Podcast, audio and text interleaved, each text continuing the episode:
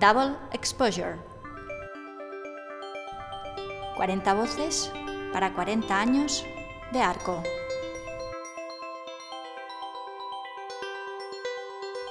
Hablamos con Dora García, artista.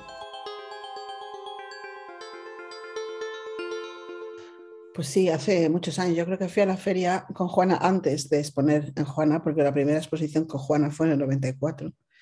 Y entonces fui antes em, y la verdad, pues em, yo creo que la relación con la feria fue al principio, por supuesto, de entusiasmo y luego pues ha ido decayendo, pero no porque Arco fuera decayendo, sino porque digamos que pensé, pronto, yo creo que fue más o menos el año 2000, en donde hubo una, una em, cosa muy traumática que fue la venta de un vídeo.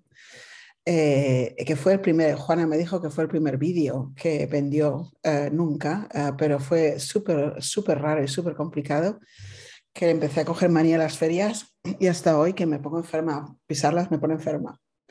Pero vamos, al principio era todo fantástico, al principio era maravilloso también entre, que entre eso la juventud y que eran los, los 90, pues entonces era, era todo guay. En los 90 era todo guay. Ah, yo, por ejemplo, me acuerdo siendo estudiante, que tampoco hubo muchísimo tiempo entre eso y la exposición, yo me acuerdo que había muchísimos artistas y muchísimos artistas estaban en los, en los stands, pues sea, prácticamente como vendiendo, vendiendo el tal, ¿no? O sea, yo recuerdo ver a Juan Muñoz en la, en en la no sé ahora mismo qué galería pero una galería muy extranjera y tal, y estaba allí prácticamente, pues eso, vendiendo, vendiendo el pan. Eh, entonces, pues yo creo que en, aquella época era, se veía como algo mm, em, menos violento, yo creo, eh, o por lo menos yo lo veía así, y luego también era un acontecimiento social impresionante, ¿no? Que a lo mejor todavía lo sigue siendo, pero a mí ya pues no, no me interesa nada, pero recuerdo pues eso era eso y era el coc y, y, bueno, pues era, era como a los Sanfermines, prácticamente, ¿no? Era no dormir y, todo el rato de aquí para allá y, y tal. Eh, entonces, pues, eh, pues sí, pero realmente un artista no tiene nada que hacer en una feria. Bueno, eh, yo, por ejemplo, eh, al principio de, la, de, empezar a trabajar con galería, la primera con la que trabajé era Juana, en aquella época era muy, muy habitual, por ejemplo, Ana Laura, me acuerdo que lo hablábamos entonces, era muy habitual el trabajar solo con una galería y esa galería tuviera la exclusiva y te pagaban al mes, ¿no? O sea, te pagaban al mes. Y entonces, pues tú todo el trabajo que hacías pasaba automáticamente a, a estar consignado en la galería. Y a mí eso siempre me pareció muy mala idea, me pareció muy mala idea el, darle tanto poder a, una galería. Entonces yo siempre pensé que no quería que me pagasen, eh, pero quería trabajar con quien me diera la gana. Eh, y eso a veces pues, eh, ha creado muchas tiranteces, sobre todo cuando se está en el mismo país, ¿no? Ha sido un poco difícil cuando las galerías están en el mismo país, incluso aunque yo siempre, o sea, no tiene sentido trabajar con dos galerías que tienen el mismo digamos, mm, eh, los mismos clientes, ¿no? O que tienen un terreno similar. Eh, precisamente el interés de, trabajar con una galería nueva es que te abre eh, mm, sitios o lugares a los que las otras galerías pues no, no tienen acceso. Entonces yo siempre, o sea, primero las galerías me han, elegido a mí, o sea, yo nunca he ido a una galería para, para proponer mi trabajo, eso no lo he hecho nunca.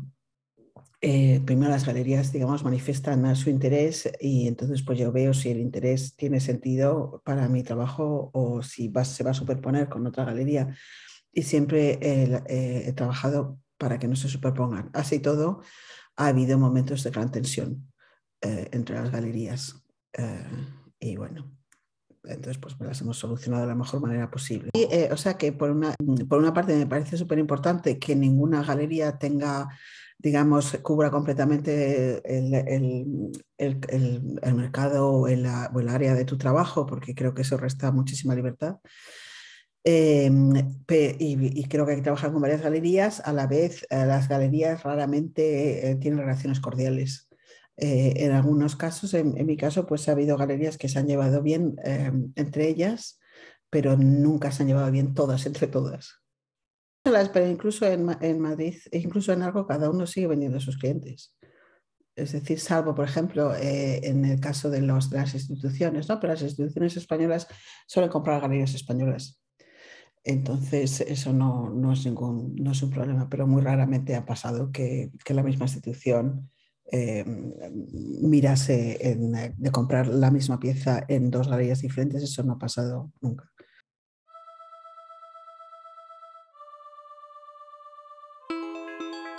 Momentos de una feria.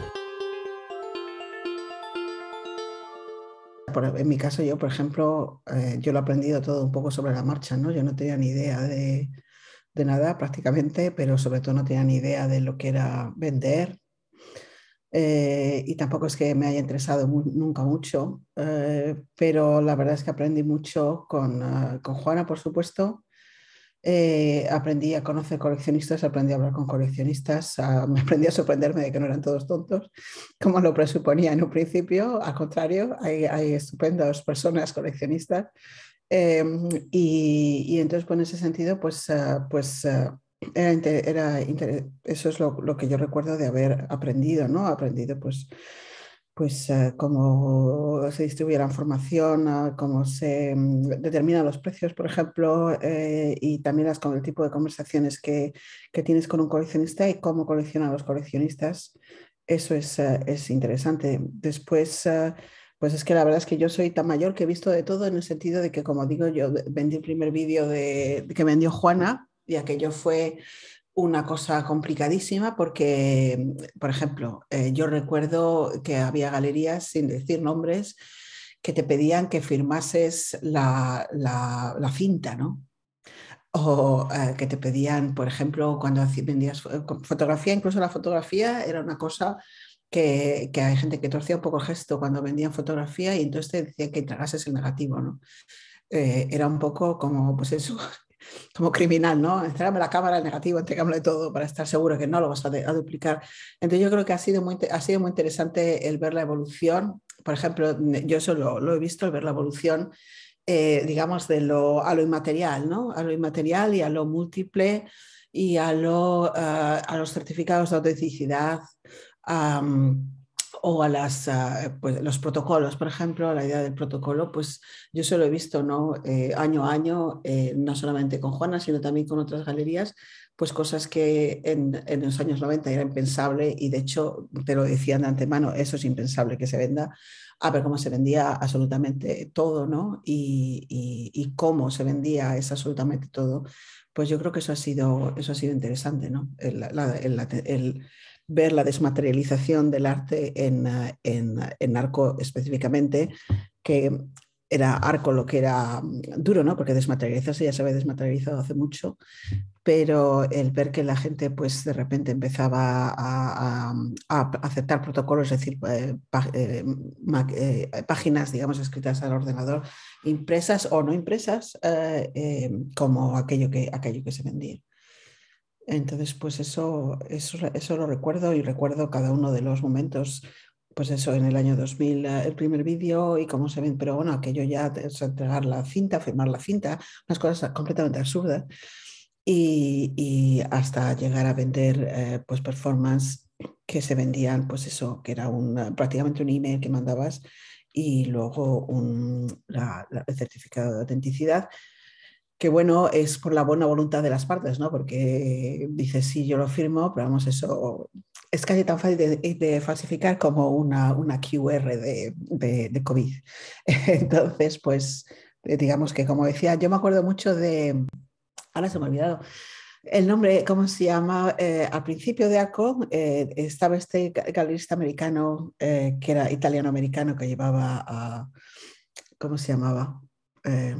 Que era el marido de Sonavenz, de Liana Sonavenz. Me acuerdo de todo, hasta de su primo, pero no me acuerdo del nombre suyo. Bueno, era galerista de Mapplethorpe y tiene el, este retrato de Mapplethorpe. Y era, se hizo famoso, él nos, o sea, fue muy comentado en aquella época, pues porque se había enfadado, porque no le habían dejado en aquella época Mario Conde, era como Dios, y entonces no le habían dejado entrar a una fiesta que daba Mario Conde y en respuesta apagó las luces de la galería cuando llegó Mario Conde a, a visitar. Y entonces a él le hicieron una entrevista y me acuerdo mucho que dijo que el arte era un negocio entre caballeros. Eso me impactó mucho, lo del negocio entre caballeros. Pero es verdad eh, que digamos que se requiere una, eh, al contrario de cualquier otro business, eh, se requiere digamos una, una confianza mm, enorme porque es facilísimo, digamos, violar la confianza. eh, sí, o sea, si eres un sinvergüenza es facilísimo eh, delinquir, ¿no? Bien, o sea que yo creo que es un campo fértil para, para la criminalidad. Eh, y por eso digamos que es súper importante las relaciones personales y saber con quién estás tratando. ¿no? Precisamente la primera performance que presenté en una feria fue Proxy, que fue en el año 2001. Me parece que fue en el año 2001, podría haber sido en el 2000, pero creo que fue en el 2001. Creo que el 2000 fue el del vídeo y ya en Valentonada presenté una, una performance. Y, precisamente con la visita del, rey, con las visitas de las autoridades, pues la performance proxy pues consiste en, una performance que está, está siempre en el área determinada por una cámara. Entonces, pues ella estaba, la performer ahí, que además es una amiga muy querida, Bárbara Mancetti. Y cuando pasó la seguridad, pasó la seguridad como para hacer un barrido por las esas, pues eh, se tiraron encima de ella. Se tiraron encima de ella y, la, y vamos, le dijeron que qué hacía allí, que qué estaba haciendo y que se marchase inmediatamente. Entonces yo también me enfadé muchísimo, nos enfadamos todos y, y desde entonces pues boicoteo a la visita real. Yo ya era republicana antes, pero tenía, pues yo nací republicana, pero em, digamos que, tenía cierta tolerancia y ahí se acabó mi tolerancia, ¿no? Eh, aquello era, vamos, me parecía pues eso, una, una, panda, una panda mafiosa, digo, pero ¿qué es esto? O sea, hay un absoluto eh, ignorancia y desinterés completo por lo que podía representar esto o lo otro, ¿no? Y, la verdad les coge mucha manía. Arco como contexto institucional. Bueno, pues eh, tiene el papel que, no tenía nadie. Entonces ocupa un espacio que está vacío. Eh, si hubiera habido instituciones, pues no lo habría ocupado, pero era lo único que había. Entonces, pues me imagino que después ha ido ah, perdiendo ese papel porque ha habido otras instituciones que lo han llenado y entonces ahora es más una feria, pero yo creo que en aquella época era lo único que había y además generaba una dinámica que empujaba a la ciudad entera y no solamente a la ciudad entera, sino también a, o sea, yo lo digo porque por las escuelas de arte tenía la visita de arco, era inevitable. Y, entonces, pues realmente era, tenía lo que generaba la dinámica que generaría una institución nacional. Eh, yo me acuerdo que de las charlas, pues eso, en el año 2000, eh, los años 2000, sobre todo, em, y recuerdo, los recuerdo con mucha apreciación porque eran, estaban muy bien programadas, estaban muy bien. Que me acuerdo mucho de los que organizaba José Luis Vera, pero también de otros, y la verdad es que eran, estaban muy bien y tenían mucho nivel. Eh, yo no recuerdo las charlas en los 90. Y luego recuerdo no, muy, no con mucho afecto las charlas de después del, 2010, porque eran muy, aparte de que no se oía nada ni se entendía nada, ah, tampoco iba nadie. Entonces eran un poco tristes, cuando te invitaban eran un poco tristes. Con la excepción de una vez que nos invitó Chus Martínez como a 30, a 30 mujeres y, y aquello estuvo bien. Pero bueno, porque en realidad no hacía falta público, estábamos todos. Hablemos sobre el futuro de una feria.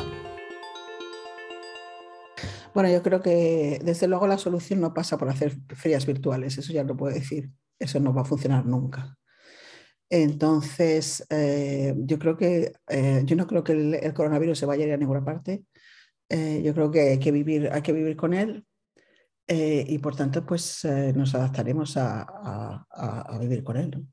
Yo me imagino que no cambiará muchísimo, aparte de que a lo mejor hay que limitar la cantidad de gente y todas esas historias, pero vamos, yo no creo que, cambie mucho.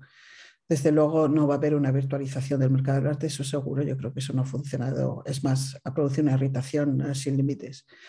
Y, y, bueno, pues yo creo que es perfectamente posible, vamos, yo creo que es perfectamente posible convivir con el coronavirus, aunque no fuera posible, no, tenemos nos queda otra. Entonces, pues, ah, pues nada, máscara al canto y, y, vacuna todos los años y, ya está. ¿Qué vamos a hacer? Sobre todo ver obra, ¿no? Es imposible el ver obra. O sea, incluso yo creo que la fotografía funciona mejor que, lo virtual, ¿no? Eh, y luego, o sea, yo creo que también, yo le veo muchas cosas positivas también al coronavirus, ¿no? Porque, por ejemplo, ahora pues es impensable y, a mí antes pues era muy típico el invitarme a dar una charla y que salía con esos vuelos inolvidables de las 5 de la mañana vuelo a las 5 de la mañana para estar ahí a las 10 y luego vuelo después de comer para llegar a las, tantas a casa, ¿no? Entonces, pues gracias a Dios, ya no se hace, eso ya no existe y, es maravilloso que, haya dejado de existir. Eh, entonces, pues ahora es perfectamente aceptable dar una conferencia participar en una reunión online, ¿no? Eh, de hecho, yo creo que incluso la mayor parte de las clases teóricas eh, son mucho más eficaces online que en realidad y, y sobre todo se corre menos riesgo de infección pero así como hay algunas cosas que se han adaptado muy bien y que deberían funcionar, pues yo creo, por ejemplo, ir a una exposición hay que ir por narices, pero no tiene por qué ser peligroso, ¿no? Si, si se cumplen las, las, normas y las reglas. Y luego, y luego también hay que acabar con los antivacunas, hay que hacer muchas cosas, ¿no? Para, para que eso funcione, ¿no? Mientras no se acabe con los antivacunas, pues no iremos a ninguna parte, pero, pero yo creo que es posible, sí.